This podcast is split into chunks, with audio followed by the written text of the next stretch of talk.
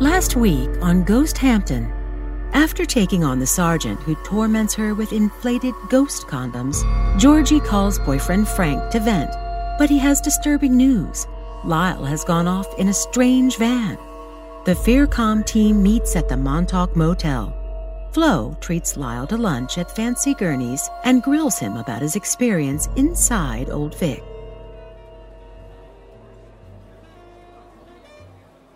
Place is over a hundred years old. Nothing inside but graffiti, garbage, and rat shit. Flo squints at Lyle. Not what she wants to hear. There was something else. Something started itching, then burning under my skin. Something wanted a taste of you. It made your skin crawl. There was a lot more to it. Some infernal voice gushing out from deep within Lyle, cursing Father Mateo to hell, for instance. But Lyle holds that back. Why was the priest with you? I read people believe he's an exorcist. He brought you out of your seizure. Lyle squirms a bit, recalling last night, Mateo's sherry and the strange aura about him. He swigs some white wine. He's interested in the occult.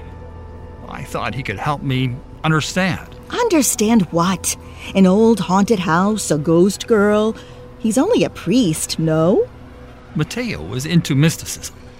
He's from Malta, and um, it's pretty mystical there. Oh, people walk around there dressed as sorcerers?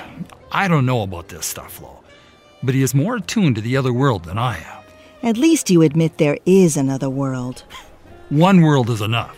A busboy places a fragrant basket of warm bread on the table. But there was no ghost girl last night. What was there, Lyle? You are blocking something. That's unhealthy. Lyle is too uncomfortable to reveal his demonic outburst with the disgusting curses.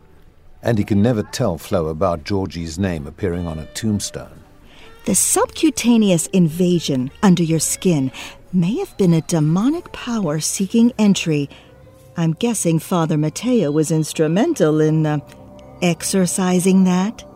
Lyle winces at the thought of a demon entering him and needing exorcism. He quaffs some more wine. But there's another factor at work on you. Something deeper that you're hiding. What's going on with your daughter? Lyle has a sudden emotional outburst. Nothing, Flo. Nothing's going on with Georgie. Oh, You just proved me right. Look, you don't want deep seated things like this to be aired for the first time on television. You could have a breakdown, an emotional overload on camera. I suppose you'd like that. Silk would. The audience would. The production company, the network. Well, Georgie is and will remain off limits, okay? Okay. She's not mentioned in your damn contract. That's your damned contract, too, Lyle. And you may note the language along the lines of, quote, relevant circumstances that may arise, end quote. My daughter is not a relevant circumstance. I'm merely reminding you that you are now astride two worlds the paranormal and televised entertainment. That's kind of a lot. Now their lunch orders arrive. Flo's chowder and Lyle's two appetizers, raw oysters and fried calamari. She's astounded that all that seafood will be followed by a main course, the stuffed sole. But Lyle hasn't eaten a real meal for a couple of days. He forgets his woes for now, and maybe that's a good thing.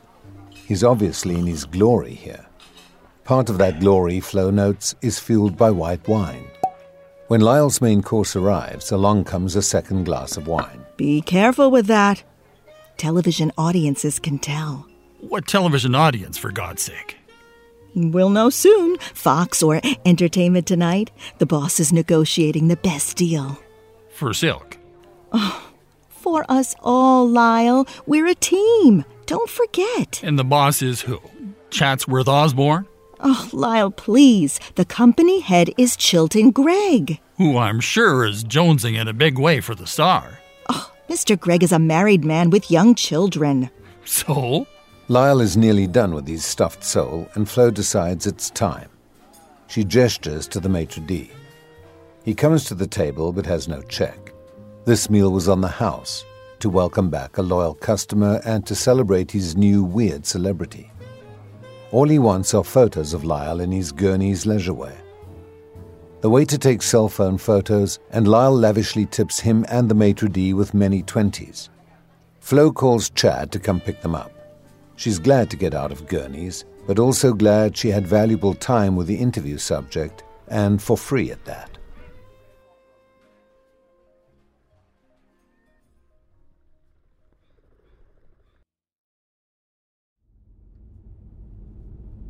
Chad had returned to the Memory Motel to work under the lash of a nervous Josh, the director.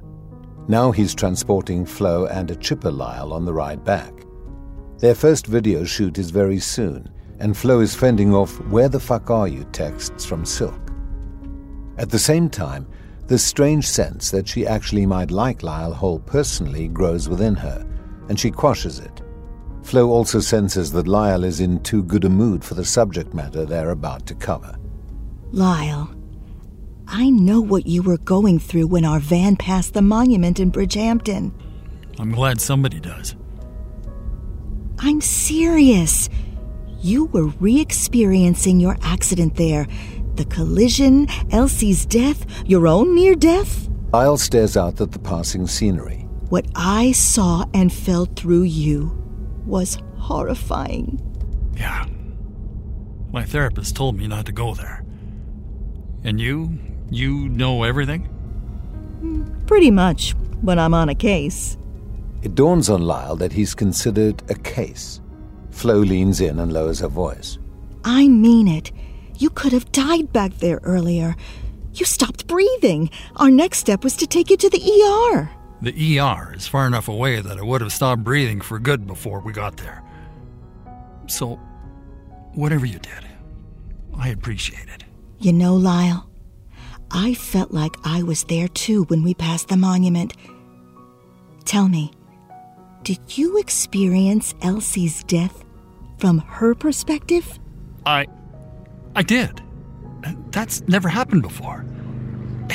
It was so disturbing. Like dying all over again. But as an old lady. Oh, Lyle, on television, it's older woman, not old lady. You saw the crash? I did. I saw Elsie's car blunder into your lane as you were barreling out of town. You honked, but she reacted too slowly. You swerved to the right at the last second, but the monument was there. So you hit both Elsie's car and the monument. Hard. Lyle is back to staring out the window at the scenery. The shining Atlantic and lots of dunes rush past. First responders only had one jaws of life. They tried hard to free Elsie from the wreckage. Elsie was the mother of one of the rescue guys. I think I saw the last thing Elsie saw. Her son Jimmy looking in the car window at her as she died. Oh my. Jimmy Kronk. Elsie's car was a big old Ford, purchased by his dad when he was a kid. He learned to drive that car. Lyle looks at Flo. They have an unusual bonding moment the recovering philanderer and the clairvoyant schoolmom. Elsie's son responded to the scene from his own 50th birthday party. He was unaware the accident involved his 80 year old mother until he arrived. Her car was on its side. Looking in the driver's window, Jimmy could see Elsie baked him a cake, like she used to when he was a kid. It was smashed into the passenger side door. Elsie was suspended by her seatbelt, which was constricting her airways, helpless until they could cut open the door. Flo thinks she herself may be having some kind of emotional breakdown. Lyle, you don't have to go on with this. Much later, I learned they all thought I was dead at the scene. And drunk. A dead drunk. Were you? Absolutely not. I was on my way to Montauk to get drunk. Huge difference. The van rolls on. If Flo has learned one thing, it's that there is more to this story and to this guy Lyle Hall than anyone suspects.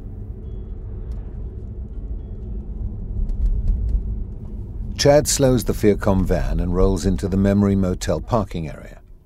From his seat, Lyle gazes into the bar, known as the tap room. Its door is propped open with some lighting equipment.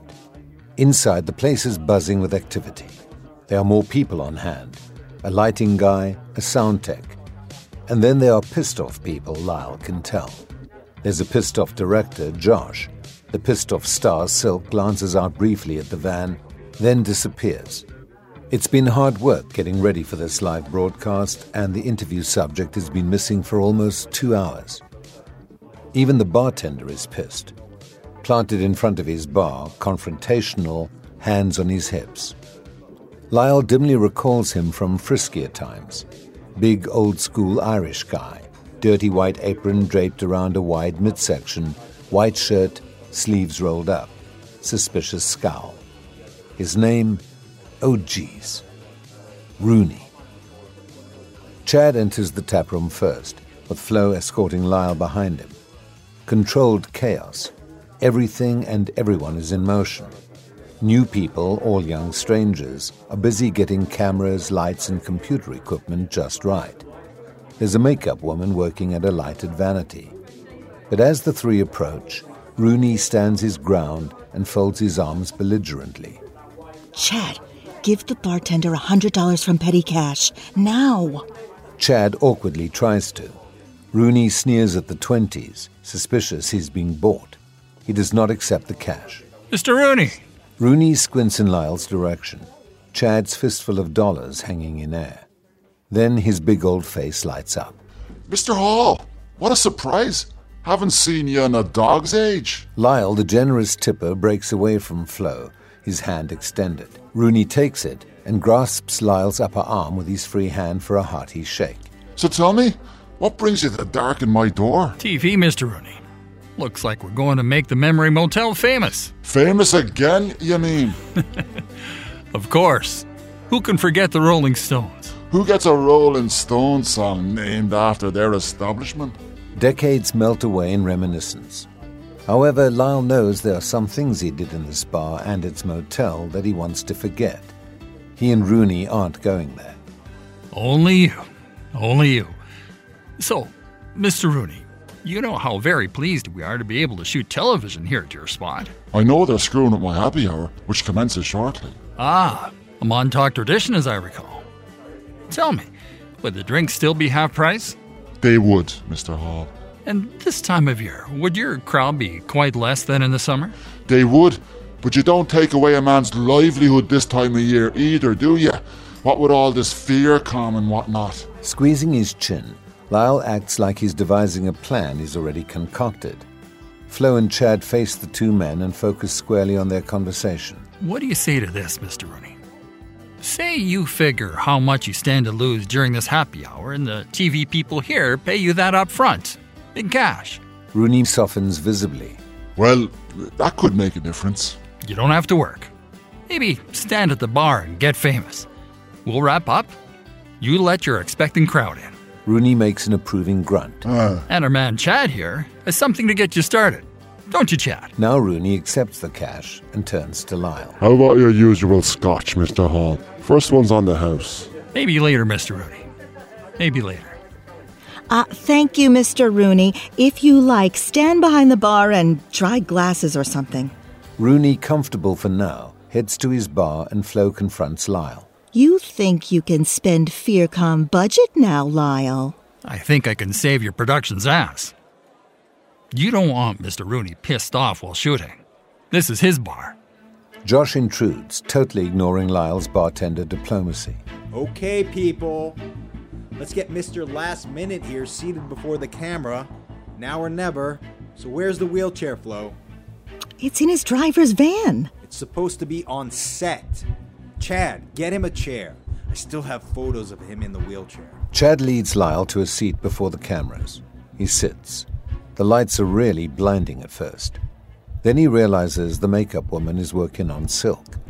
There's a white paper doily around her neck, sprinkled with makeup. Holding her head still, she's more beautiful, more exotic than ever. And ignoring Lyle makes her even more desirable. Flo, what the hell? I was prepping him for the shoot. Really? How prepped is he? He needed attention. He's ready. Silk exhales slowly. Namaste. A sound tech affixes Lyle's mic. All these people talk about him in the third person, like he's meat. What TV program is this anyway? Entertainment Tonight. This is the featured segment. Lyle peeks at a computer monitor and sees himself. One of the awful pictures of him Josh took earlier. Lyle appears distraught and haunted, gazing off at who knows what.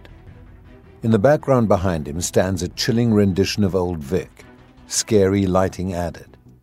Above the house is title lettering in creepy yellow Ghost Ghosthampton. The roof's cupola pokes through the title. The image makes Lyle queasy. He's been productized, not what he needs right now. Plus, those heavy emotions he shared with Flo on the ride back weigh on his psyche.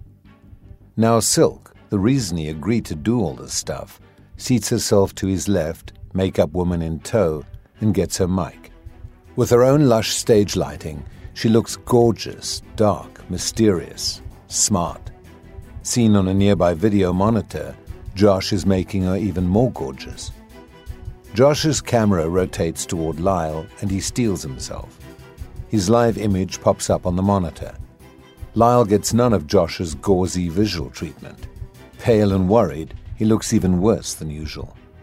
Flo appears now wearing a black sweater and seats herself on camera to Lyle's right. She gets her own mic. Flo, he's wearing pink. What the fuck?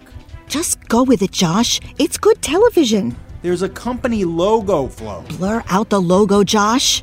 Silk's chair is on an angle facing Lyle. The makeup woman removes the white doily, and he now gets a good look at her. Besides the lighting and everything, there's her outfit a black leatherette motorcycle style jacket, its central zipper pulled down just enough to be provocative. Just inside the zipper's open V is the hint of some frilly black undergarment. Silk is playing to her young base and to Lyle Hall. She leans towards him, hands cupped, elbows on her leatherette knees. Shall we, Lyle?